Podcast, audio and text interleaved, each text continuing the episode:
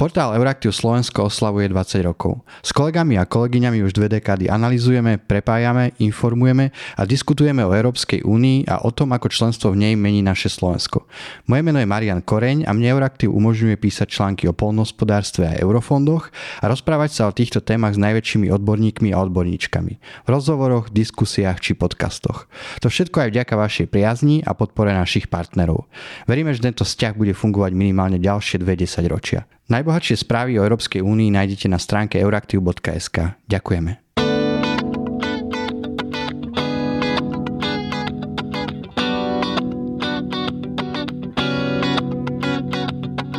Ja by som vás eh, rád privítal na tomto eh, podujatí spoločnom, ktorý organizujeme s kolegami z Euraktivu. A je to podujatie, ktoré eh, sa ktorého úlohou alebo cieľom je pozrieť sa na 4 roky e, komisie e, prezidentky Ursula von der Leyen aj vo svetle jej prejavu, ktorý predniesla e, pred necelým týždňom, minulý týždeň a pozrieť sa na to, ako Slovensko e, funguje e, v Európskej únii, e, čo sa deje so Slovenskom a so Slovákmi, prečo sme takým relatívne rýchlým spôsobom sklzli z euro pozitívneho do euro negatívneho spoločenstva. No a čo sú všetky veci s tým spojené, tak budeme dnes rozoberať v dvoch paneloch. Tento dnešný prvý panel je taký všeobecnejší, díva sa na, na fungovanie Slovenska v Európskej únii, ako som hovoril aj vo svetle toho minulotýžňového prejavu prezidentky Uršuly von der Leyenovej.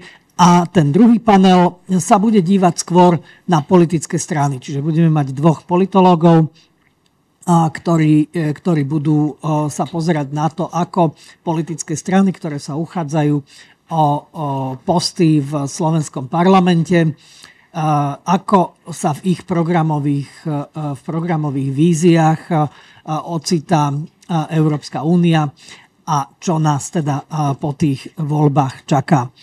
Takže dovolte mi, aby som predstavil panelistov v tomto prvom paneli, ktorý budem moderovať ja. Najskôr pani Olgu Ďarfášovú, známu sociologičku, poradkyňa a zároveň poradkyňa prezidentky, učiteľka, vysokoškolská, veľmi známa osoba. Potom pána Marušiaka, z politologického ústavu Slovenskej akadémie vied, ktorý sa bude dívať z toho politologického pohľadu. No a v neposlednom rade e, pána Pavla Gertlera, ktorý je šéfom makroekonomického výskumného týmu Národnej banky Slovenska, ktorí urobili taký nedávno v lete, publikovali veľmi zaujímavú štúdiu o ekonomickom dopade členstva Slovenska v Európskej únii. Takže dáma a páni, vítajte, ďakujem veľmi pekne, že ste e, prijali pozvanie do tohto panelu a, a minulý týždeň sa tu diali paralelne dve veci. A, diala sa, a, diala sa a, tlačovka presne v tom istom čase, ako, bola ohlásená, ako bol ohlásený prejav o stave únie prezidentky von der Leyenovej. Bola to eh, tlačová konferencia, v ktorej sa kritizovalo, a kritizovali eh, eh, migračné vlny alebo migranti na Slovensku a zároveň sa tam odohral konflikt. Tak je to podľa vás také symptomatické, že v tom istom čase prezidentka Európskej komisie hovorí o budúcnosti Európskej únie, o ekonomike Európskej únie, o vzá, vo vážnom konflikte alebo vo, o vážnej výzve, ktorú má Európska únia v čínskom obchode a v čínskom priemysle keď prezidentka Európskej únie hovorí o umelej inteligencii, keď hovorí o geopolitickom postavení Európskej únie, keď hovorí o e, boji e, Ukrajincov proti, proti Rusom, ktorí časť Ukrajiny obsadili, keď hovorí o najvážnejšej téme, ktorú Slovensko mnoho rokov kladie na európsky stôl, a to je rozširovanie Európskej únie.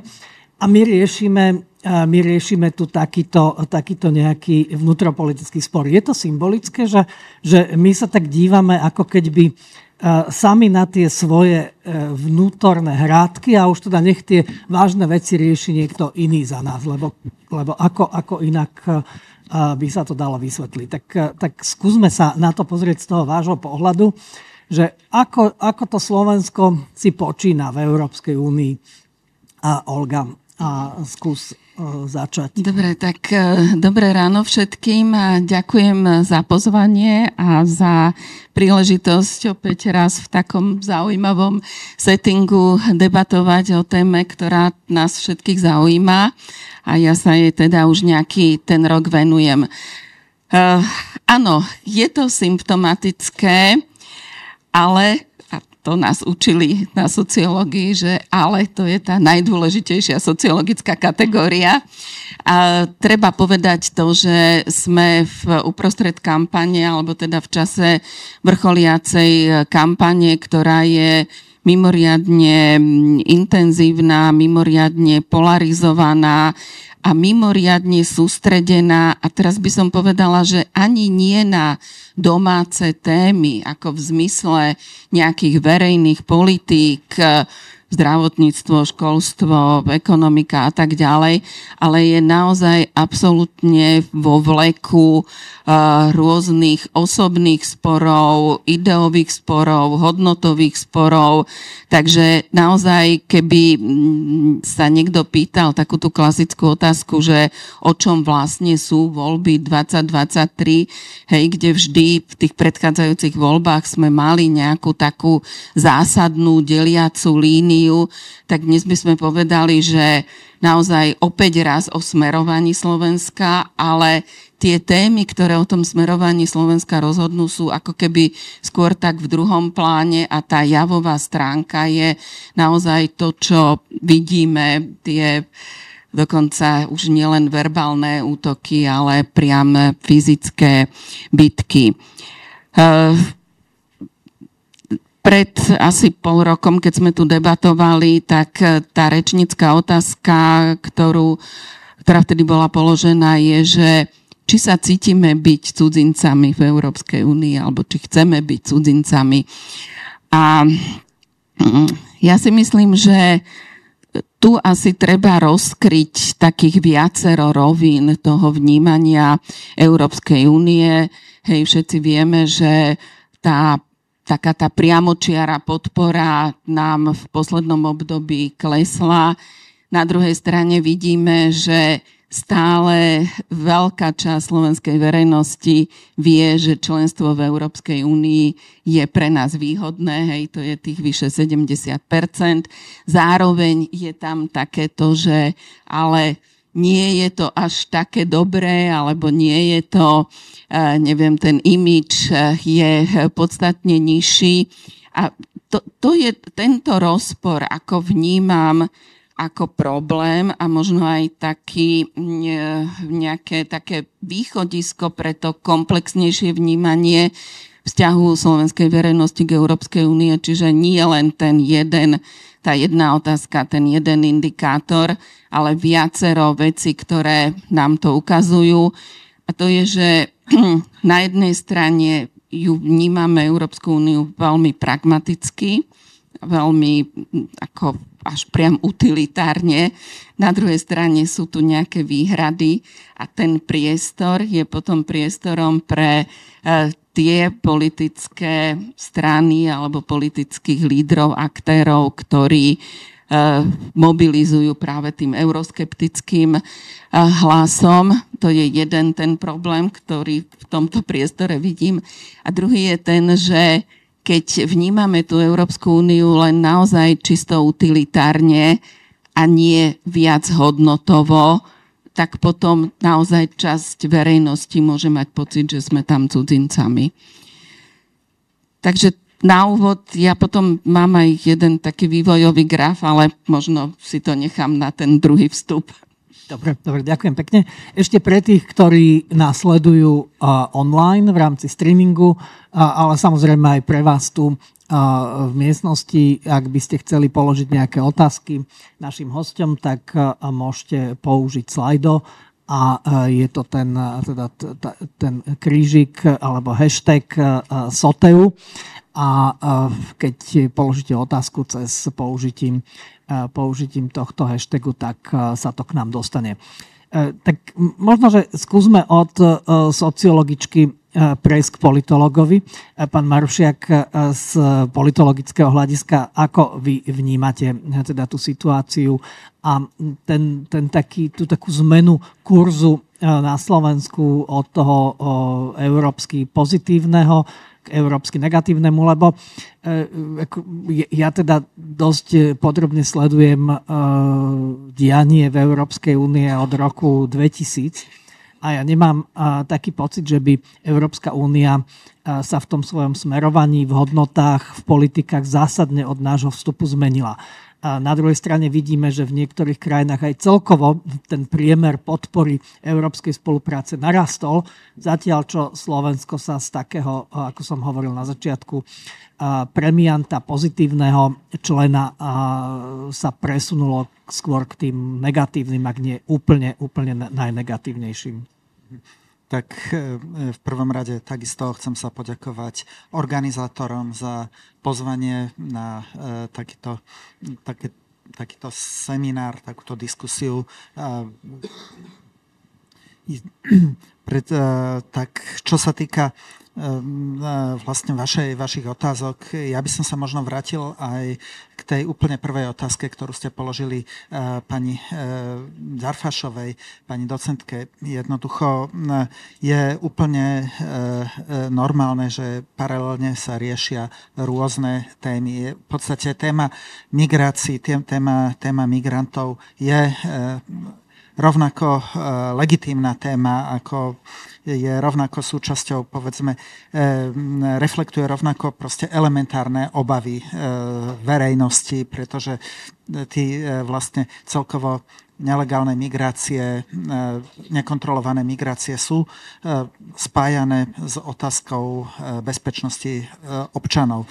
Preto nemožno sa čudovať, že sa tieto témy stávajú predmetom verejnej debaty. Navyše je to v krajine, ktorá má zatiaľ len minimálne skúsenosti s migrantmi, povedzme z tretich krajín, to znamená s migrantmi z krajín mimo Európskej únie alebo s mimo európskymi migrantmi.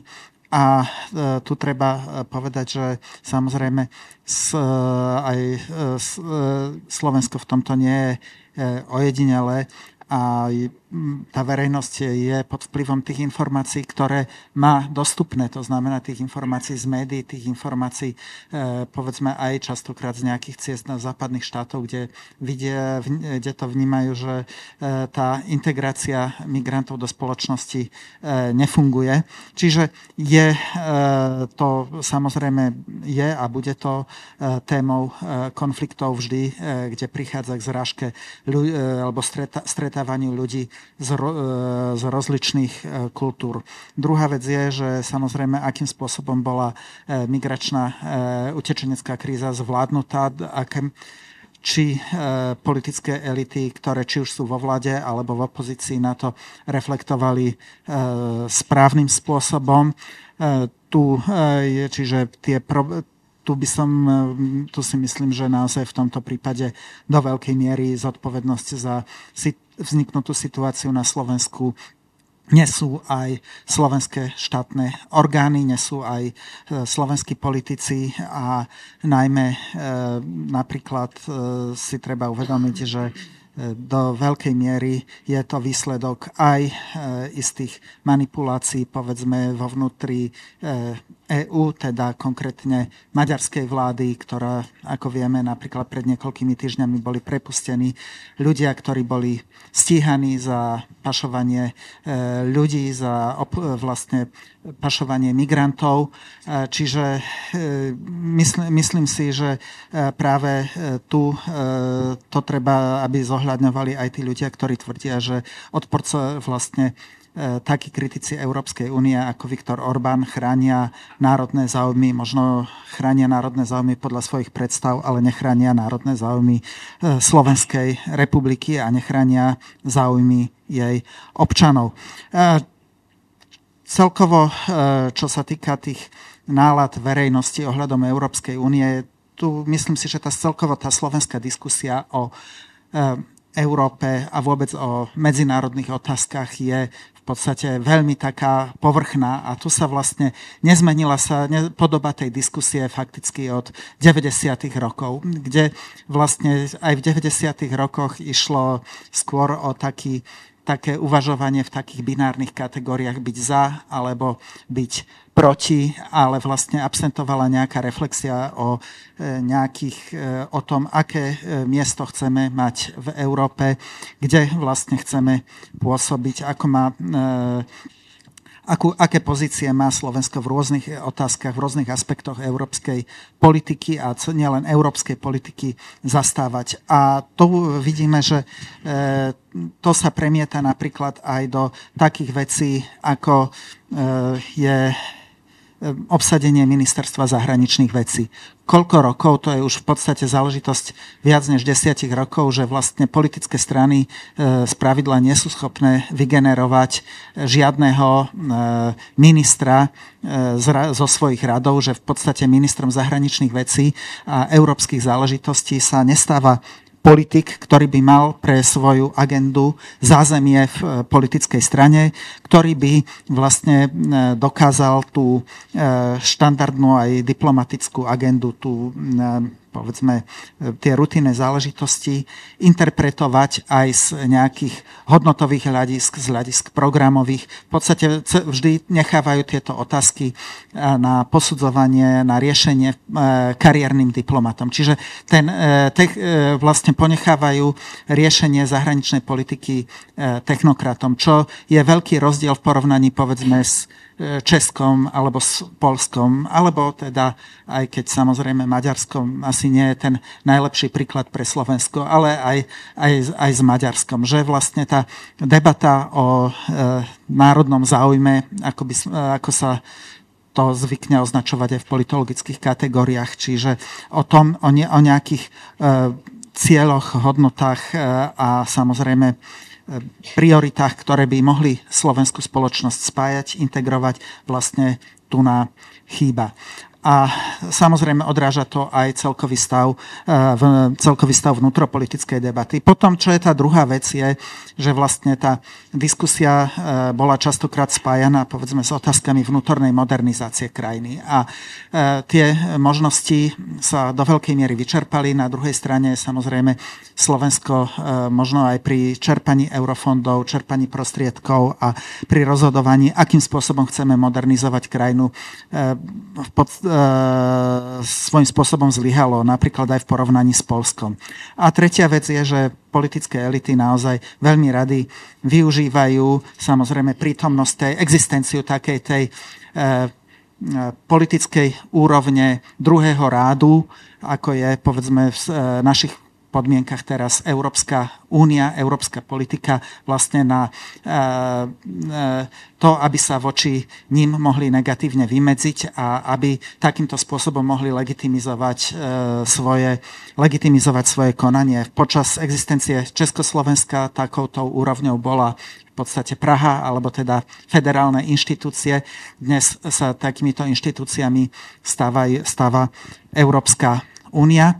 A napokon možno by sme mohli aj pozrieť si také paralely s históriou. Pred rokom 1918, v, to, v, Rakus, v, v časoch Uhorska, Slovensko bolo samozrejme e, politicky, ale aj ekonomicky a sociálne perifériou, aj keď nie úplne nerozvinutou perifériou, ale teda najrozvinutejšou časťou Uhorska bolo okolie Budapešti, aj budapešťanská aglomerácia, možno až región siahajúci až po e, Báčku, teda časť Vojvodiny a zvyšok bol celé okolie, možno s výnimkou Sedmohradska, bolo približne na rovnakej úrovni, ale bolo, bolo síce chudobnejšie, ale ten rozdiel medzi tým zvyškom Uhorska a tou Budapešťou nebol taký markantný, ako keď sa stalo Slovensko súčasťou Československej republiky. Tu sa ukázalo, že vlastne Slovensko sa e, dostalo do jedného štátu s e, českými krajinami, ktoré boli rádovo vyspelejšie a radovo rozvinutejšie ako Slovensko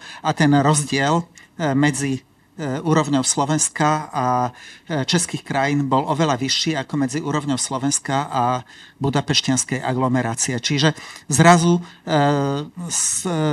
tí Slováci, občan, obyvateľia Slovenska mohli nadobudnúť pocit, že vlastne sa tá ich periférnosť a nižšia rozvinutosť chudoba vlastne e, javila, zrazu javila vypuklejšou. Hoci vstupom do vytvorením Československa Slovensko nepochybne získalo, posunulo sa dopredu, ale ten e, aj subjektívny pocit bol, že vlastne sme sa stali nejaký, nejakým spôsobom ešte väčšou perifériou, ako sme boli. A niečo podobné e, môžeme vidieť aj po e, vstupe do Európskej únie. Zrazu, zrazu porovnávame svoje platy v eurách, už nie teda s Poliakmi v zlotých alebo s Maďarmi vo forintoch, ale povedzme, môžeme to bezprostredne porovnávať s, s Rakúšanmi. Takže asi Toľko na tú prvú Dobre, dobre, však e, dobre ste to premostili, ste nahrali túto pánovi Gertlerovi e, e, na smeč, takže on, on tu má otvorené, otvorené pole teraz ohľadom tej ekonomiky, kohezie. Aj keď to nie je celkom úplne také, také jasné, lebo samozrejme tým vstupom do únie my sme sa dostali na chvost, ale zároveň tesne pred vstupom sme rozbehli ekonomiku a tá ekonomika nás vyniesla. My sme boli pri vstupe ďaleko pred Bulharskom, Bulharskom, Rumunskom, pobaltskými krajinami a začali sme sa približovať, e, lebo tými premiantami ekonomickými toho rozšírenia pred 20, pred 20 rokov bolo samozrejme Slovinsko, Česko. A, my, sme sa, my sme sa celkom e, za nich dostali. E, len čo sa stalo za posledných 10 rokov alebo 12 rokov je to, že sme sa prepadli aj v tej ekonomike na mnohých, mnohých ohľadoch nás už predbehlo nielen pobaltské krajiny, ale aj Rumunsko. Čiže my už s tým Bulharskom uh, akoby tak nejako na, na, natrvalo alebo na relatívne dlhú dobu obsadzujeme tie, tie posledné priečky. Takže tam mm, je, je to také, také trošku, uh, trošku komplikovanejšie. Pán Gertner, možno, že aj môžete aj o tomto hovoriť, ale povedzte aj o tej, o tej vašej štúdii, lebo samozrejme, že hovorili sme tu, pani Ďarfašova spomínala, hodnoty európske a, a, a taký, ten, tak, taký ten problém medzi e, chápaním a, a, a, a oceňovaním hodnot a utilitárnym, utilitárnym životom, ale u nás ani tie hodnoty, ale ani ten utilitárny ako keby nefungoval, lebo z toho utilitárneho myslím si, že to už asi nemôže byť jasnejšie, ako to ukázala vaša štúdia, že eh, jednoducho 15 HDP, keby sme strátili odchodom z Európskej únie, tak eh, myslím, že to sme takmer na, na okraji krachu. Už v tejto situácii hovoríme, že do 10 rokov Slovensko sa môže dostať do veľmi vážnej situácie z pohľadu rozpočtu, zadlženia a tak ďalej. Ak by sme ešte strátili obrovské, obrovské množstvo HDP tým, tým odchodom, tak sa mi zdá, že to je takmer až eh, ten, ten, to, to hrozenie eh, odchodom, ako to niektoré aj politické strany spomínajú, je až takmer samovraždou ekonomickou. Tak aký je váš pohľad na to? Tiež dobrý deň, ďakujem pekne za pozvanie. Dobre. Um, ja ešte teda mimo svoju profesiu, eh, keďže som tu za tú ekonomickú eh, rovinu, eh, ešte ehm, by som možno naviazal túto na, na kolegov, lebo um, úprimne, aby som sa dostal, teraz úplne ľudský, mimo toho, že som z Národnej banky Slovenska, aby som sa dostal trošku preč z tejto našej bubliny, v ktorej žijeme, tak Veľmi často chodím na vidiek eh, s ruksakom na chrbete, tento rok už nejakých skoro 500 kilometrov, aj včera som sa vrátil. A A tak nejak snažím sa vnímať uh, aj to, ako ľudia žijú a rozprávam sa s nimi, aby som proste dostal aj ten iný pohľad. A, a keď um, uh, tak nejak mi utkvelo v mysli, že my sme v podstate krajina, kde je jedna z najmenších, hust, najmen, najmenej zaludnených, že najmenšia hustota obyvateľstva. Tým pádom tí ľudia ako keby žijú tak viacej komunitne, rodinne, tým pádom aj možno aj, aj tá viera zohráva úlohu.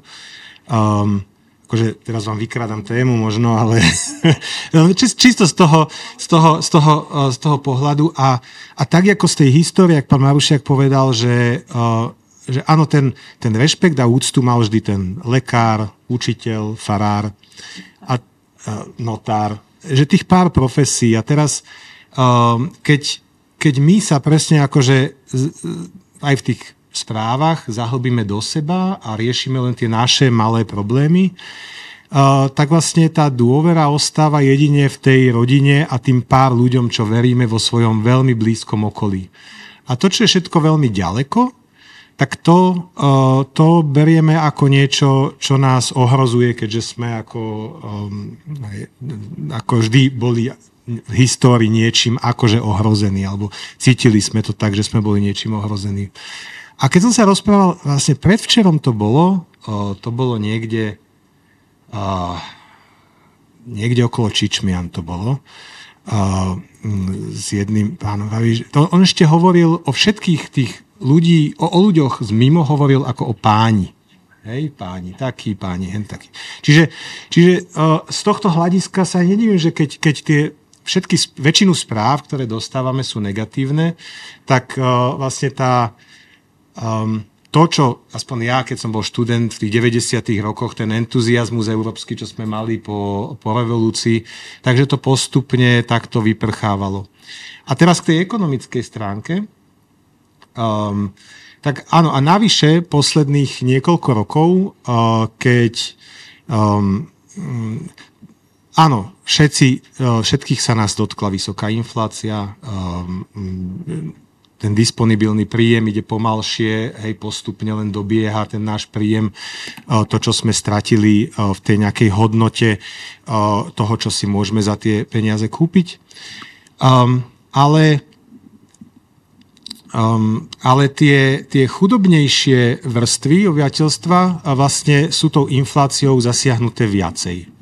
Áno, to znamená, že majú vyššiu spotrebu potravín alebo základných, potrebujú väčšiu časť toho svojho balíka, toho svojho spotrebného koša míňajú, uh, míňajú na bývanie a na potraviny, hm, takmer všetko niektorí. To znamená, že tie časti tej inflácie, ktoré rást, tá, tá inflácia, čo rástla najrychlejšie, tak tá sa ich dotýka najviac. Všetko toto, keď skombinujeme dohromady, tak vlastne áno, uh, um, že, že môžu, môžeme si dovoliť, alebo oni si môžu hlavne v tých rurálnych oblastiach si dovoliť čím ďalej menej, tým zároveň, zároveň ne, nedôverujeme. A to, čo počujeme, sú len tie hádky a také, tá, taký ten nepríliš príjemný tón, ktorý sa na nás valí z tých médií. Uh, toto všetko dohromady, tak uh, áno, to je vlastne uh, je celkom prirodzený ten úbytok tej takéhoto entuziasmu a, a no ale prejdem k tej ekonomike. Uh, áno, um, to je síce pravda, uh, akože um, že HDP v parite kúpnej sily, čo je taký základný ukazovateľ, uh, ktorý nám hovorí o tom, že čo si za to, čo v tej ekonomike vyrobíme, môžeme v priemere dovoliť. Um, tak ten nám e, po roku 2016 dokonca klesá a vlastne sa vytvárajú také nožnice, to ako e, e, pán Šucha spomenul, presne také nožnice a vlastne sa ako keby približujeme k tomu úplnému spodku krajín Európskej únie. Aby sme zase neboli úplne negatívni, je Teraz práve Ministerstvo práce, sociálnych vecí a rodiny, vlastne ten inštitút ich zverejn, ešte nezverejnil, ale pracuje na štúdiu, ktorú sme diskutovali práve minulý týždeň. Ukazuje, že sú tam ešte množstvo metodologických veci. Hej, že není to úplne to číslo také zlé, ako, ako sa verejne, um, uh, verejne deklaruje. Je to, sú tam je tam metodika Eurostatu, kopec iných vecí, uh, precenenie nehnuteľnosti iným spôsobom, ako by bolo možno košer. Nevadí. No napriek tomu, aj keď všetky tieto, uh, všetky tieto um, komponenty napočítame naspäť, tak áno, nevedieme si dobre. Hej. Nie sme predposlední pred Bulharskom, ale možno vstupneme o dve priečky. Nebudeme 26. ale budeme 24. Hej, ako, ale áno, to Slovinsko a Česko nám uh, utieklo. A uh, v tomto smere. Um, no, um, my si ešte tiež musíme uvedomiť to, že vlastne uh, vždy sme tu mali relatívne veľké um, regionálne rozdiely. Že že um, o mnoho vyššie, povedzme, ako v tom Slovinsku a Česku. A tak ako, tak ako aj to Nemecko, ktoré má menšie uh, tie regionálne rozdiely, uh, keď, keď sú ľudia viac menej tak rovnomerne rozdelená je tá ekonomická sila, tak tej ekonomike sa darí zväčša lepšie. My tie regionálne rozdiely sme mali vždy. A tým pádom, že, že um, t- uh, vlastne za ten kratší koniec uh, toho, toho um, lana ťahali tie rurálne regióny, ktorým práve uh, tá inflácia viacej ublížila um, uh, tak, tak tá ekonomika ako keby nemá tú silu, že to ťahajú predsa len tie, tie ekonomické centra. Čiže lebo uh, čím menšia je tá stredná trieda, alebo menej je, uh, menej je tých domácností, ktoré si môžu dovoliť aj viacej ako potraviny a energie, tak tým uh, ako keby sa vytvorí taká, um, taký, taký strop, taký sklenený strop pre spotrebu. Hej, pre tú spotrebu, ktorá, tuto, kde my, vy, vy, hej, v tejto Bratislave, o mnoho viacej služieb spotrebovávame ako kedysi, pred tými 10-15 rokmi. Uh, ale na tom vidieku to tak nie je. Hej, to znamená, že, že um, tá ekonomika v zásade ťahá len z tých zahraničných investícií, ktoré sme sem dostali pred tými 10 až 20 rokmi a, a zamestnáva tých ľudí, ktorí si môžu dovoliť. Uh, ale, ale zase je to len v tých ekonomických centrách. Ešte som sa stále nedostal uh, k štúdii, ale zase na začiatok myslím, tak to stačí a, a asi sa k tomu ešte dostanem. Dobre, tak odkladáte uh, dobré správy na neskôr. Tak sme nejakým spôsobom každý z toho iného uhla pohľadu popísali tú situáciu a možno, že E, tak sa aj pokusili, keď je to asi, asi úplne nemožné vysvetliť alebo, objasniť na 100%, že prečo vlastne sa to deje, prečo sme sklzli k tomu, k tomu euroskepticizmu čo sa s tým dá robiť? E, asi tu, tu pán Gertler to, to odložil, tak e, z toho ekonomického hľadiska sa dozvieme možno o chvíľu, že, že prečo je to také dôležité. E, sme otvorená ekonomika, asi najotvorenejšia zo všetkých v Európe, alebo úplne na tom samom, samom vrchu.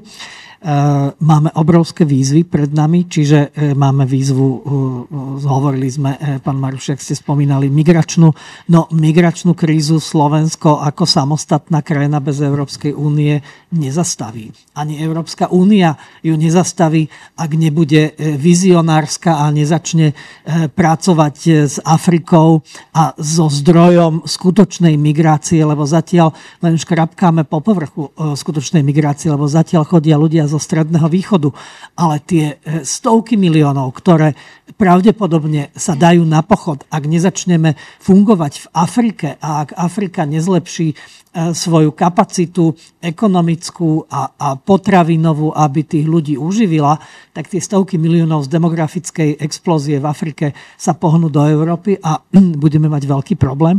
Čiže to nám je jasné. E, máme prezidentka hovorila o umelej inteligencii. O umelej inteligencii prakticky na Slovensku nikto nehovorí. A to ešte, ešte e, e, viac ako akákoľvek migrácia, akákoľvek klimatická zmena oveľa, oveľa skôr a oveľa intenzívnejšie e, sa nás dotýka a dotkne umelá inteligencia. Čiže to sú obrovské výzvy, ktoré, ktorým čelíme a nie sme, schopní, nie sme schopní ich vyriešiť sami, len v spolupráci. Čiže my tak akoby racionálne vidíme, že ten náš priestor a to naše bytie v Európskej únii je dôležité. Čiže e, je to ako keby pre prežitie, rozkvet a rozvoj Slovenska absolútne kľúčová vec. No ale e, čo sa s tým dá urobiť, aby sme, a zjavne nie sme schopní ani my ako Európska komisia, ale aj ďalší, ďalší ľudia, to, to málo politických strán, ktoré je vyslovene pozitívne vo vzťahu k Európskej únii. A nie sme schopní tento odkaz ako keď by občanom Slovenska odovzdať. Tak čo sa robí zle a čo sú tie nejaké možnosti E, ktoré, ktoré nejako nevidíme alebo nevieme, nevieme dobre využiť. No, e, obidvaja moji predrečníci povedali e, veci, ktoré vlastne boli v slovenskej spoločnosti latentne prítomné už aj dávno predtým, ako možno sme začali nejako intenzívnejšie debatovať o tom, že kto vlastne sme a v Európskej únii a čo chceme a to by som vyzdvihla tú otázku dôvery. Hej, ten nedostatok dôvery, e, ktorý ide nad rámec tých úplne bezprostredných e, príbuzenských vzťahov, čiže nedôvera k inštitúciám, ale teraz aj na národnej úrovni, nehovoriac už o tom, čo je tak povediať za humnami Slovenska, hej, čiže nedôvera k tým vzdialenejším e, inštitúciám. Potom druhá vec, veľmi povrchný spôsob toho diskurzu o členstve v Európskej únii. Hej, vlastne a to asi nie je iba náš problém, že tie témy sú nejakým spôsobom prinášané e, do toho domáceho diskurzu našimi politikmi. Hej? Čiže to, do akej miery, povedzme, vyzdvihne tému Green Dealu e, náš E, proste naša domáca politická reprezentácia. Čiže to sú tie kognitívne autority pre našich ľudí, nie sú to priamo európsky politici. Čiže ja ako časť toho problému naozaj vidím v tom, ako komunikuje ako komunikujú politické strany na národnej úrovni. A teda tu vidíme naozaj e, obrovský posun od toho, čo sa povedzme v tých nultých eh, rokoch nazývalo tzv. permisívny konsenzus, alebo ja to prekladám aj, že lenivý konsenzus. Hej? Proste nebola to nejako politizovaná téma, ale už niekedy okolo roku 2009 eh, grécka kríza, dlhová kríza, potom samozrejme migračná kríza. No a teraz vlastne to vrcholí v tom, že eh, téma členstva v Európskej únii, ale vôbec aj, aby som to povedala širšie, nejakej našej prináležitosti civilizačnej a zahranično-politickej e, orientácie je naozaj e, jednou z veľmi polarizujúcich tém. Hej, a to sa nám potom premieta úplne do všetkého. Nakoniec aj do toho, čo som ešte chcela povedať, ste možno zachytili nedávno, bol taký výskum eh, dôveryhodnosti zahraničných politikov a političiek, kde Ursula von der Leyen bola, myslím, že na štvrtom alebo na treťom mieste tak medzi voličmi progresívneho Slovenska dosahuje jej dôvera, neviem, dve tretiny alebo až k, niekde k 70 Medzi voličmi strany republiky je to nula. Hej? Takže to sú tie nožnice, ktoré tu dnes máme, máme otvorené a ktoré naozaj uh, veľmi ťažko teraz uh, nechávajú, by som povedala, nejaký priestor na tú pozitívnu komunikáciu. Asi už treba počkať do tých volieb a potom uvidíme, čo sa pred nami otvorí, aké horizonty. No a druhá vec je, čiže ako naše elity hovoria o Európskej únii a potom samozrejme tá celková domáca sociálna a politická situácia. My dnes máme akože rekordný, historicky rekordný podiel ľudí, ktorí si myslia, že táto krajina sa neuberá správnym smerom.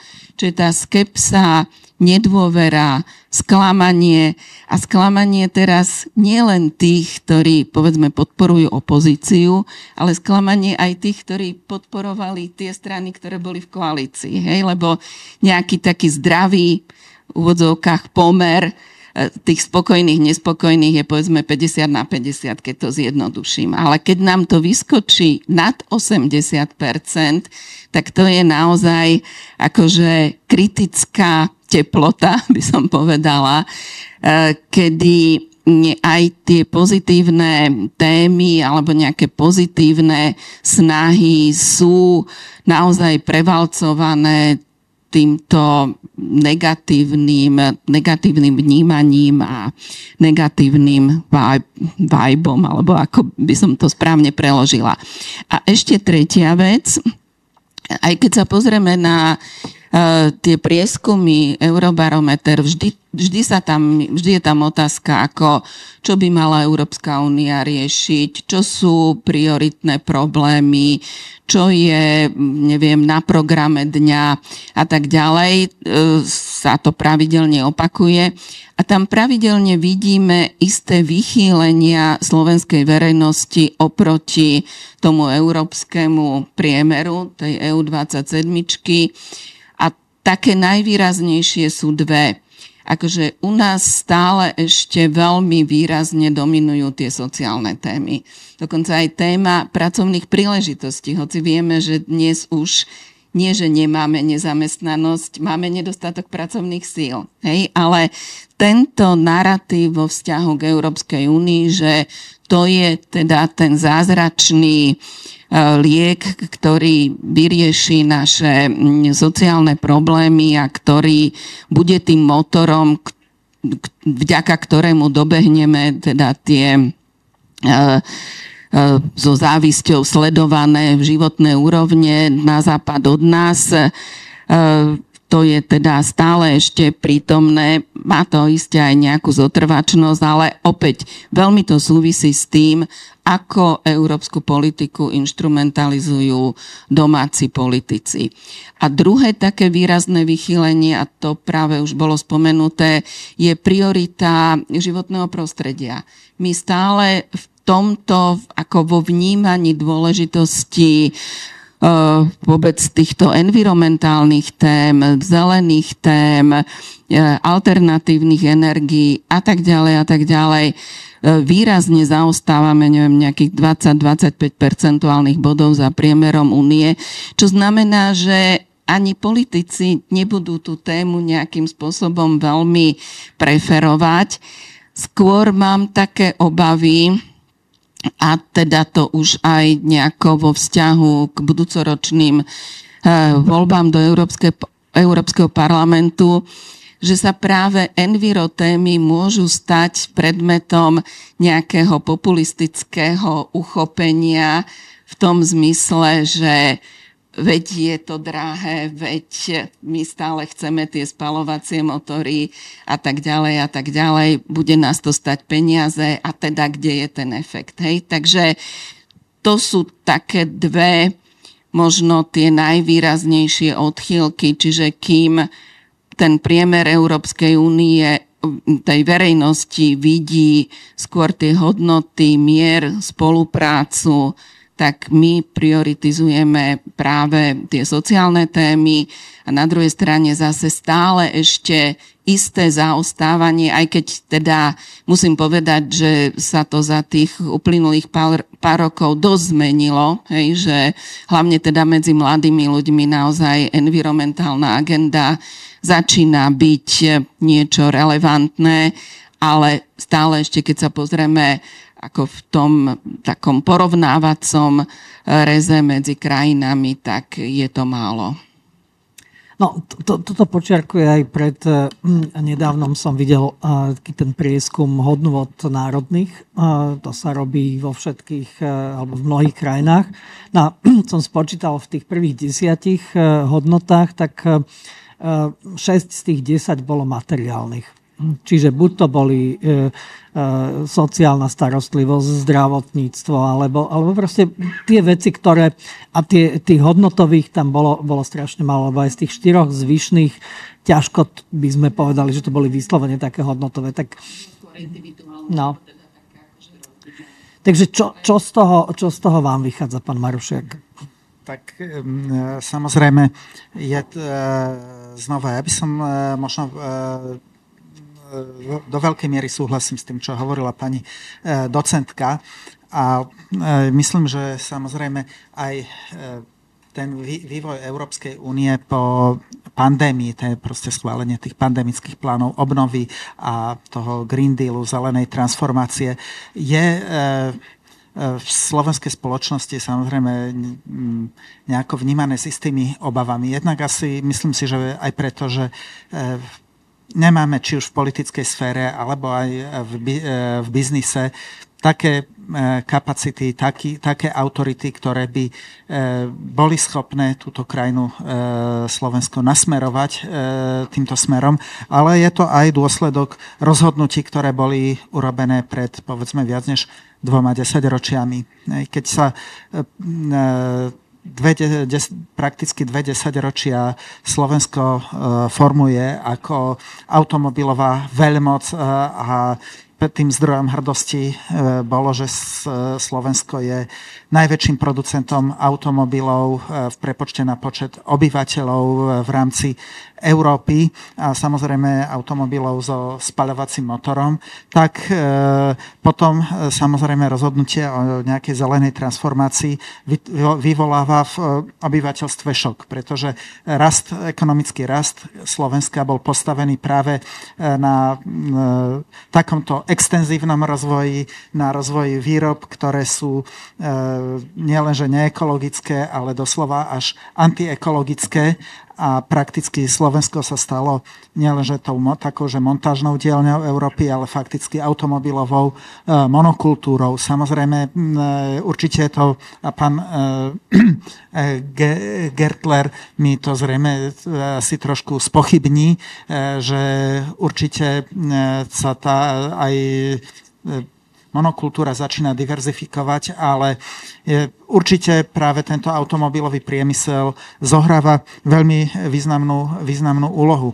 Čiže to bol v podstate ale aj zdroj, tak povediac, e, legitimity e, politických elit, práve tá orientácia na automobilový priemysel. A to sa nezmenilo ešte ani teraz, keďže vlastne aj strany súčasnej koalície, napríklad SAS, sa vlastne chvália práve novou automobilovou investíciou Volvo štvrtou či koľkou automobilkou, eh, automobilkou v poradí a naopak povedzme nejaké eh, sofistikovanejšie výroby a menej ekologicky náročné k dispozícii nie sú. Samozrejme otázky sociálne prečo rezonujú, lebo vlastne ešte aj v roku 2002 alebo aj skôr bola vlastne postavená, e, bola vysunutá téza, že vlastne dobehnúť e, vyspelé krajiny Európskej únie môžeme, pokiaľ sa staneme krajinou lacnej pracovnej sily. To je samozrejme tako, v takom prípade e, práve tieto sociálne aspekty e, budú zohrávať určite e, veľmi významnú úlohu, ale zase myslím si, že nemáme dôvod sa nejako ani za to bičovať. Tie sociálne otázky sa dostávajú do popredia nielen na Slovensku a nielen v postkomunistických štátoch, ale aj v štátoch západnej Európy. Keď napríklad v Nemecku v podstate sociálni demokrati vyhrali voľby chlebovými témami, napriek tomu, že Nemecko je vlastne ekonomickým a naozaj aj mm, ideovým lídrom Európskej, e, ideovým lídrom Európskej únie. Čiže jednak sú to samozrejme dôsledky rozhodnutí, ktoré boli e, prijaté ešte pred 20 rokmi a z, také, z tejto perspektívy, keď v podstate všetky vlády Slovenska obhajovali skôr pomalší postup ekologickej transformácie a najradšej by boli, keby sa žiadna ekologická transformácia nediala, to keď vidíme napríklad všetky tie klimatické balíčky, tak je jasné, že sa etablovalo nielen vo verejnosti, ale aj v politických elitách to, také, taká predstava sa etablovala, že ochrana životného prostredia je v e, priamom rozpore s e, myšlienkami e, ekonomického, ekonomického rastu. A Slovensko ako krajina, ktorá naozaj nie je lídrom, ekonomickým lídrom, nie je lídrom už ani len v tom ekonomickom raste, kde nás pomaly tým tempom rozvoja predbieha Polsko, hej, predbieha nás e, pomaly Rumunsko alebo pobalské štáty, tak e, je jasné, že e, takáto, takéto obavy účinkujú. A napokon samozrejme e, otázka Európskej únie je a vôbec e, aj e, členstva v Severoatlantickej aliancii, čo považujem za najmä v podmienkach terajšej vojny na Ukrajine za osobitne nebezpečné, je instrumentalizovaná v, pod, v veľmi vyhr, e, vyhrotenom a eskalujúcom politickom konflikte, aj keď treba povedať, že vlastne žiadne nejaké hlavné najsilnejšie politické strany priamo nenastolujú otázku vystúpenia z Európskej únie. Na druhej strane sa v podstate tou európskou kartou, e, s tou európskou kartou radi zahrávajú a myslím si, že to je veľmi nebezpečné, pretože takáto hra e, so e, slovami, takéto retorické cvičenia sa im môžu vymknúť z rúk. Samozrejme, pokiaľ prišla k moci vláda, ktorá sa jednoznačne zdôrazňuje európsku zakotvenosť Slovenska, zakotvenosť Slovenska na západe, tak v podstate opozícia nastoluje vlastne tu tie opačné témy a ja myslím, že hlavný problém je, že e, je aj taký ten vnútropolitický, že z tej slovenskej politiky sa e, vytratila debata o nejakom konsenze, o tom národnom záujme. Aj keď bola plitka, ale ešte v tých 90. rokoch tá debata tu existovala. Povedzme si, že napokon aj v tom prístupovom referende do Európskej únie tu e, existoval konsenzus dokonca medzi, tak nez, medzi vyslovene nezmieriteľnými politickými stranami, že e, niektoré veci e, treba, jedno, treba podporiť e, napriek tomu, že fakt panovala mimoriadne ostrá konfrontácia vo vzťahu povedzme Mečiarovcov a antimečiarovcov. Dnes e, ako keby e, neexistovala žiadna takáto téma, ktorá by rôzne segmenty slovenskej spoločnosti spájala a neexistuje ani politická sila, ktorá by chcela uh, práve takéto nejaké konsenzuálne riešenia nastolovať. Čiže mám obavy, že nielen tieto voľby, ale aj ďalšie budú v znamení veľmi e, silných turbulencií, kde sa bude naozaj klasť e, veľký dôraz e, ani nie tak na predávanie nejakého politického obsahu, ale skôr na predávanie emócií. Pretože u nás to ani nie je veľmi faktický ideový spor, hodnotový spor. Aj tie hodnoty sa ponúkajú a o tých hodnotách, povedzme, či postmateriálnych, či povedzme otázkach e, rovnosti a podobne sa diskutuje len veľmi e, povrchne a opäť aj tak, tieto diskusie sú skôr o predávaní emócií ako o nejakých, e, o nejakých naozaj vážnejších témach a o tom, ako povedzme aj e, slovenská vôbec e, a nielen slovenská spoločnosť fungujú. Môžem krátučky dovetok k, to, k tomu, ako sa diskutuje povrchne a nie vecne, čiže ad personam. Hej? Takže tie spory sú nielen veľmi silne emocionalizované, ale aj veľmi silne personalizované. To len na doplnenie. Možno e, spred viac než 20 rokov taká citácie, by som ocitoval historika Ľubomíra Liptáka, ktorý slovenskú politiku pomenoval ako e, spor názorov, ale nie spor hodnôt alebo i myšlienok. No možno, že v tomto bude, lebo tak sa viacerí zhodujú v tom, že jediná taká nejaká vízia bol vstup Slovenska do Európskej únie, e, za ktorou bolo veľa ľudí, alebo ktorá, ktorá bola takou skutočnou víziou a odvtedy ani dovtedy, ako keby za, za existenciu 33 rokov e, od od tej dnešnej revolúcie, tak sa nejaká vízia ne, ne, nebola, nebola schopná sformulovať. Uh, hej, to, to je možno, že nejaký taký problém. Pán Marušiak často uh, zachádza do tých ekonomických tém, tak uh, skúste, skúste teraz uh, uh, uh, sa pozrieť možno, že na tie, na tie jednotlivé veci, možno, že aj z pohľadu, z pohľadu takého širšieho a, a potom do toho vsunúť aj tú vašu štúdiu. Ďakujem pekne. Uh, áno, v podstate to bolo v tej prvej otázke, ktorá tam už teraz nie je. Uh, a Um, ja naopak súhlasím s tým, čo ste povedali, pán Marušiak. Jednu jedinú vec by som možno doplnil a to, že si nemyslím, že nemáme tú kapacitu.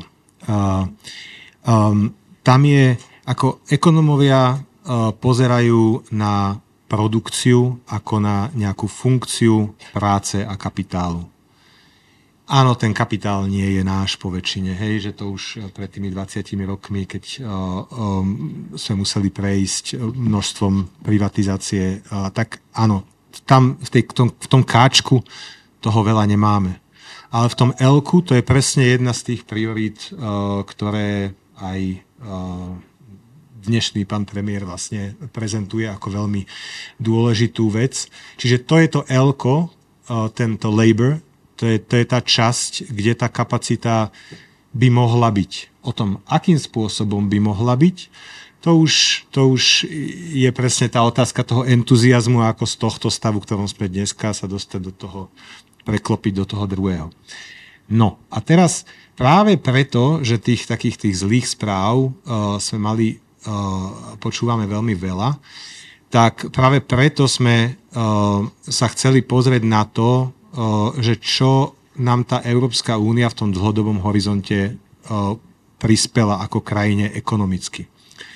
No a tak sme rozmýšľali, že ako to poňať, lebo je to naozaj, hej, že nemáme tú protistranu toho, že sme nevstúpili, hej, že nemáte to s čím porovnať.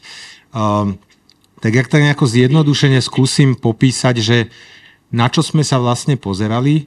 Čiže tak ako vlastne ste vy, pán Šucha, povedali hneď na začiatku, že uh, sme um, my sme najviac otvorená ekonomika v Európe, možno po Estonsku, ale možno niekde sme okolo 7, na, okolo 7. miesta na svete, do desiatky na svete. Čiže, čiže um, súčet exportu a importu voči HDP, hrubému domácemu produktu, je niekde okolo 185 a To znamená, že všetko, čo preteká našou ekonomikou, prichá, e, sa dováža, vyváža, medzi tým sa vyrába, všetko to, čo my pridáme k tej hodnote, ktorá, ktorá potom opúšťa našu krajinu, tak tá pridaná hodnota, ktorú my pridávame k tomu hej, sa dovezie, niečo sa urobí, sa vyvezie, je 45% Čiže toto bola jedna z tých častí, na ktorú sme, sme mohli pozrieť, že, že to je samozrejme napočítané, hej, že to sme nejako z nejakých sa voláme input-output tabuliek, to je vlastne nejaká schéma, uh, nejaká schéma uh, toho, ako v sektore, v sek- rôznych sektoroch a naprieč nimi tečie tá pridaná hodnota a tečiu tovaru a, tovary a služby. Čiže 45% pridávame k, tej, uh, k tomu, čo dovážame a čo na, potom vyvážame. Tých 45% je pridaná hodnota a pridaná hodnota tvorí vlastne hrubý domáci produkt viac menej. Hej? Čiže keď si predstavíme, že by sme, um, by sme prišli o tú veľkú zložku um, toho obchodu, Hej, povedzme, dneska krajiny, ktoré ostali mimo Európskej únie, napríklad niekde na západnom Balkáne, typu Srbsko, Bosna a podobne, aj keď sú trošku geograficky viacej vzdialené, majú, um, majú túto otvorenosť niekde okolo 90-100%. Ale povedzme, že my by sme niekde boli niekde okolo 130, ale zhruba tých 50% bodov je to, že sme súčasťou jednotného trhu.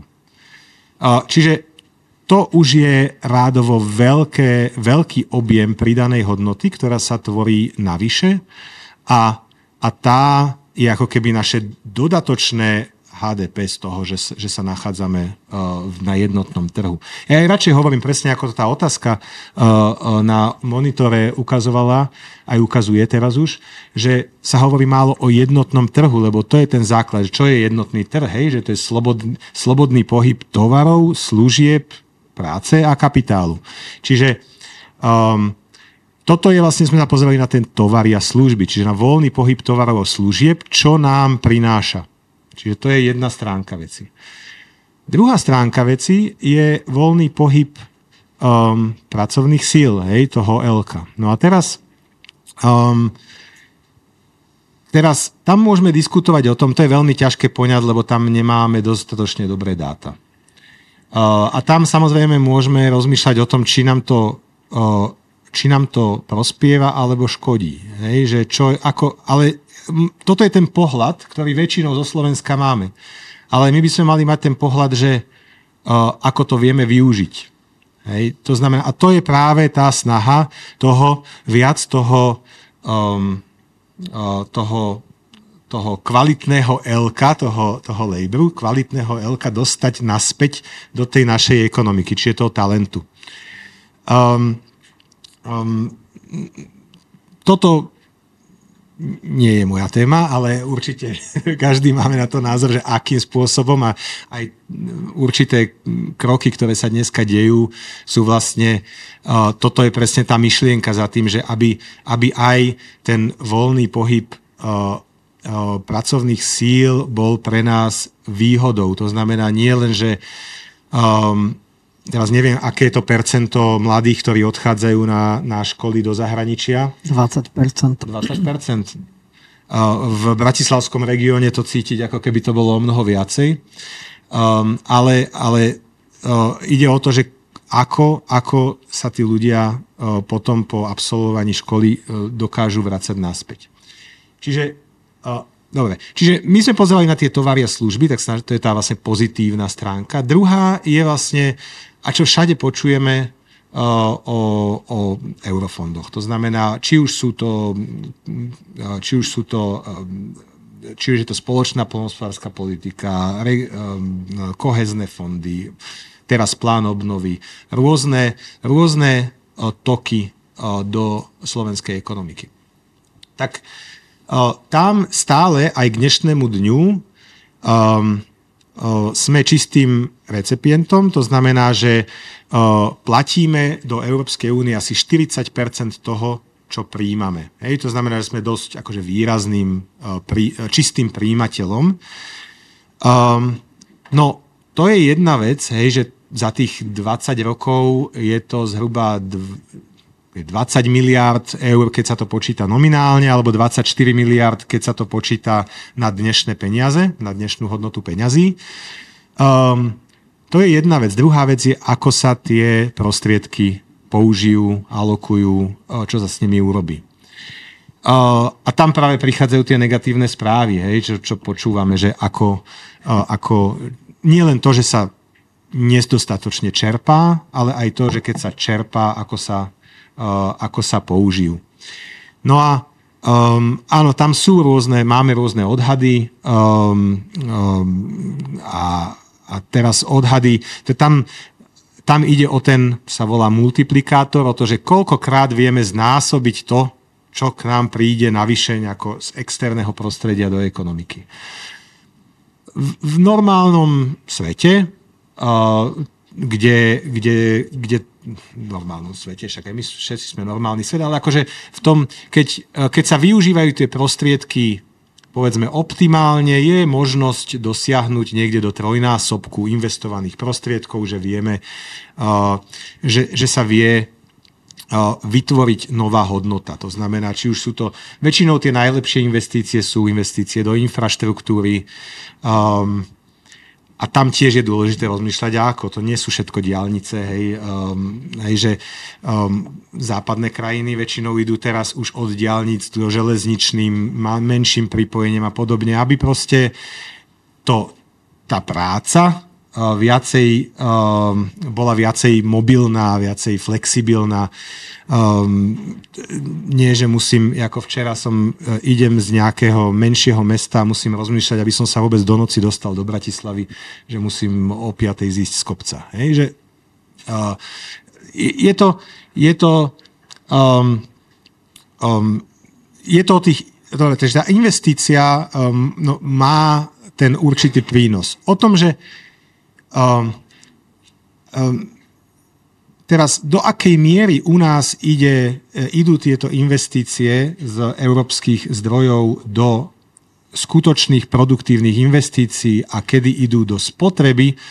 Uh, viacej, to znamená, um, ako príklad poviem, agroturizmus, hej, že uh, deklarovaný agroturizmus, eh, vystaví sa nejaký ranč a potom buď ostane prázdny, alebo je užívaný na súkromné účely. Eh, to už prečo je to, ako to je, to už, to už nie je moja téma, ale viem, že, viem, že vieme, že sa to deje všetci. Hej, že, um, to znamená, že to nám znižuje ten multiplikátor značne a um, um, tá spotreba nie je niečo, čo by, kde by sa uh, tie zdroje uh, dokázali točiť tak, aby, aby vygenerovali novú a novú hodnotu, čiže ten multiplikátor môže byť aj menší ako jedna v konečnom dôsledku, lebo aj to, čo nám príde, dokážeme uh, nejakým spôsobom akože prejesť. Hej? Čiže, čiže uh, nevieme, ne, nemáme informáciu o tom, kde ten aktuálny multipli, multiplikátor sa nachádza, ale um, určite nie je tak vysoký, ako by mohol byť. Ale v každom prípade, hej, to sú tie ďalšie dodatočné zdroje. Čiže to je tá druhá kategória. Prvá boli ten, ten tok tovaru a služieb, toto je druhá. A tá tretia, uh, ktorú sme vlastne napočítavali, uh, dve minútky ešte, um, čo, tak to je to, že stále sme členom Európskej únie, sme členom NATO, sme členom, platíme eurom. To znamená, ten zahraničný trh nás vníma stále ako menšie riziko. To znamená, že um, ten náš verejný dlh, ktorý v poslednom období nie je malý a potrebujeme ho uh, z času na čas prefinancovať, tie trhy nám musia veriť. A to, ako nám veria, to sa odráža v, uh, uh, v nejakom výnose uh, toho štátneho dlhopisu. Um, a, a keď, je, uh, keď nám menej veria, tak je ten výnos vyšší. Tým, že ešte sme stále vo všetkých štruktúrach a máme nejakú, nejakú ako tak dobrú výhliadku do budúcna, do budúcna tak stále máme o niečo stále nás ten dlh výjde menej, lacnejší pre nás, keď musíme emitovať nové cenné papiere, ako keby sme v tej, v tej EÚ neboli. A, a to je ten tretí zdroj, ktorý máme napočítaný. A keďže sme to chceli pripodobniť k niečomu, čo každý z nás pozná, presne ako ste povedali, tá monokultúra automobilová, tak keďže nám to vyšlo na asi 4 tisíc eur na hlavu za nejakých obdobie 5 rokov, tak za štvorčlenú rodinu nám to vyšlo zhruba ako jednoosobné auto, tak sme sa to snažili pripodobniť k tomu, že za tých 5 rokov ten príspevok jednotného trhu pre nás ako krajinu je niekde na tej úrovni 16 tisíc eur, čo je, je ako keby do každej rodiny jedno stredné osobné auto. No. Ale samozrejme to je len... No a problém je, ešte sa vrátim k tým sociálnym témam, posledná myšlienka, že tak, jak je to nerovnomerne rozdelené u nás v tej spoločnosti a, a na tých vidieckých oblastiach to ľudia necítia, ani to nemôžu cítiť, lebo tie náklady sú pre nich relatívne vyššie, um, tak, um, uh, tak aj to jedno auto sa veľmi nerovnomerne rozdelí medzi to obyvateľstvo na tom Slovensku. Čiže oni aj keď nás počujú, uh, uh, že koľko im to prinieslo, tak nám nemôžu veriť. Teda mohli by nám veriť, ale to je tak ako... Necítia keď, to. Necítia to tak, keď mm. sedíte... No. Dobre, e, e, dáma pani, máme asi ešte dve minúty do, do skončenia. A, e, tak zaujímavo rozprávate, že e, ten čas strašne rýchlo letí, tak ja by som poprosil ešte e, teda e, pána Maršiaka a Jarfašovu, aby ste nejakou takou minútkou to uzavreli. Ten, to možno, že skôr že kde vidíte, kde vidíte ešte ten priestor, lebo sme spomenuli viaceré veci, spomenuli sme politikov, spomenuli sme veľmi no,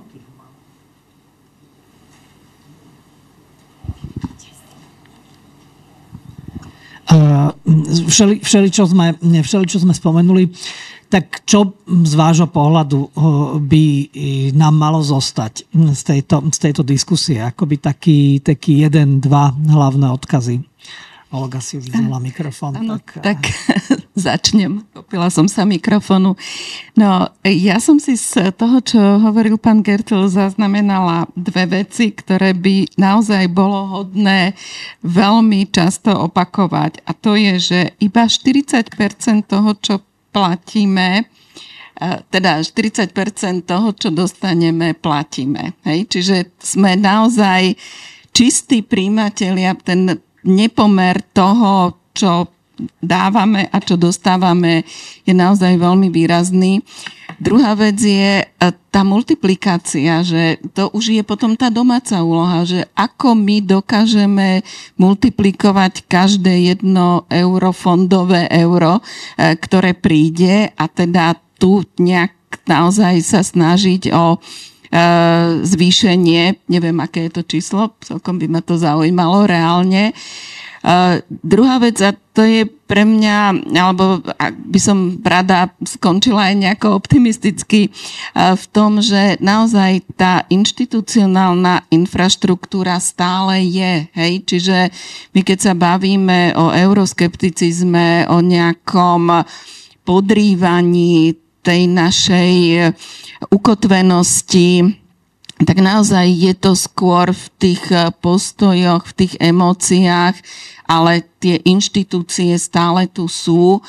A teda je to taký platonický, emocionálny euroskepticizmus, ktorý zatiaľ naozaj, veď vieme, ako skončil ten jeden neslavný pokus o um, iniciatívu za vystúpenie z Európskej únie. Čiže toto nehrozí. No, na druhej strane, čo je nepríjemné, je, že práve tie protieurópske postoje sú súčasťou takého väčšieho zhluku postojov, ktoré majú sklon k autoritárstvu, k istým nedemokratickým praktikám, hej, nerešpektovaniu občianských a politických práv. No. Čiže uh, ideme ďalej, no, treba zotrvať a myslím, že aj pri tej informovanosti, že naozaj ani nie je problém, a to vidíme aj z výskumov, že by bol nedostatok informácií.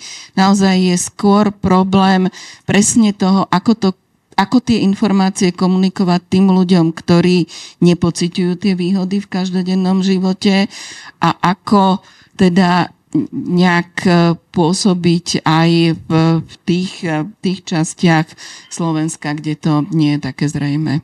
Ďakujem. Pán Maršiak, tak e, zdá sa, že posledné slovo zostáva vám, tak je to na vás.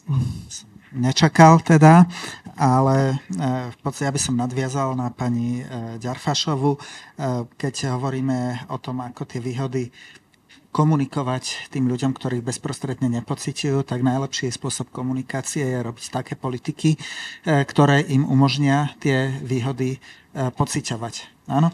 To znamená, ale myslím si, že je, existuje tu aj primárne ten taký vnútropolitický dôvod, že sme sa nejako zabudli počúvať navzájom, že sa nechceme počúvať.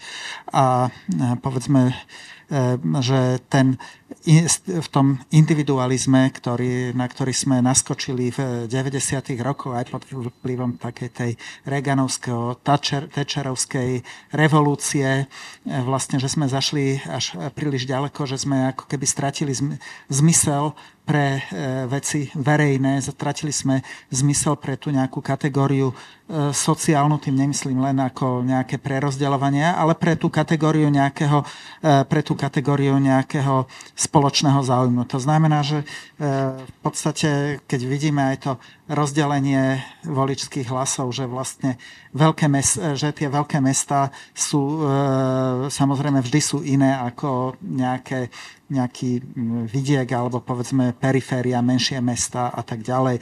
Ale e, na Slovensku ten rozdiel je naozaj, e, e, na, na, naozaj obrovský, hej, že povedzme, veľké mesta hlasujú až pomer, pomaly libertariánsky a naopak regióny hlasujú skôr až tradi- tradicionalisticky a um, práve možno by sme aj preto mali rozmýšľať, prečo tí ľudia takto, takto hlasujú a prečo im uh, možno uh, to, čo my považujeme za úspech a to, prečo im to vlastne nič uh, nehovorí. A to je podľa mňa asi tá, uh, to hlavné posolstvo, čo by sme si, tá, tá hlavná nejaká lekcia, ktorú by sme si mali vlastne z tej dnešnej situácie vyvodiť, že e, nemôžeme redukovať povedzme tie pozície E, ľudí, ktorí rozmýšľajú inak ako my, len na to, že sú nedovzdelaní alebo hlúpi, alebo že Slovensko je nejak od prírody e, alebo od Adama a Evy e, zaostále, pretože no, tu boli tí istí Slováci, tu boli aj v novembri 1989, tí istí Slováci tu boli v roku 1998, keď skončil, sa skončil mečiarizmus takže e, zrejme nemus- e, nie je to nejak... E, mal by sme sa vyvarovať takých nejakých primordiálnych interpretácií, že to vyplýva z nejakej, z nejakej vrodenej provincionality. Tie, tie, tie rozdiely, o ktorých hovoríte, tak v tom je Slovensko šampión. To vieme aj z ekonomických nejakých meradiel, že tie regionálne rozdiely sú obrovské a taká moja vnútorná súkromná teória je, že za Brexitom sú rozdiely e, regionálne vo Veľkej Británii, lebo Británia bola na prvom mieste e, celú dobu, e, keď nás bolo 28 v tých regionálnych rozdieloch a ja si myslím, že toto bol ten hlavný motor nespokojnosti a, a, a Slovensko je veľmi blízko k tomu. Myslím, že s Rumunskom sme v tých regionálnych rozdieloch máme najväčšie. Ale sociálne a kultúrne dôvody. Mm. Vy ste e, ešte chceli ten nefunkčný mikrofón, ste chytali do ruky, tak som mal taký pocit, že ešte chcete niečo rýchlo Ah, neviem, či je to vhodné. Uh, ja len som chcel možno zareagovať.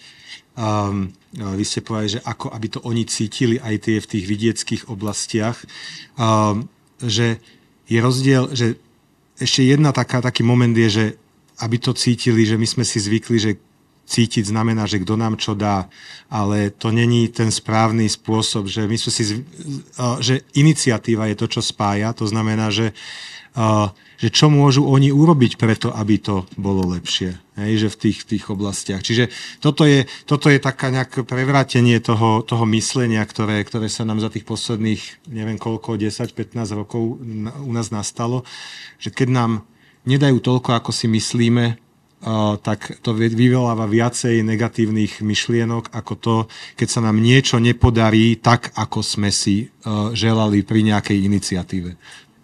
Hej, no to, to bude asi jeden trošku taký problém, že a ono to, to aj tí politici ľudí tak vychovávajú, že my vám dáme a vidíme to aj v kampani a vidíme to vo všetkom a nie e, čo, čo vlastne my e, pre to a pre tú spoločnosť sme schopní urobiť. Dobre, zaujímavé, e, zaujímavé postrehy, zaujímavé pohľady a myslím si, že veľa priestoru na ďalšie rozmýšľanie, zlepšovanie aj našej komunikácie, aj toho nejakého prístupu, aj nastavenia mysle.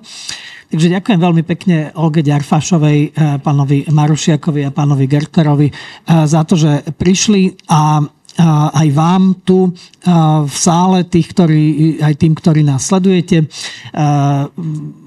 Otázok, otázky sme mali len dve, nezodpovedali sme tu jednu ohľadom tých dezinformácií, ale myslím, že je to úplne jasné, že každý čeli dezinformáciám, lebo tie dezinformácie nám exponenciálne rastú. Takže aj Ursula von der Leyen a, a ak sa nič extrémne nezmení, tak aj tí, ktorí budú po nej, budú, budú im čeliť ešte viac.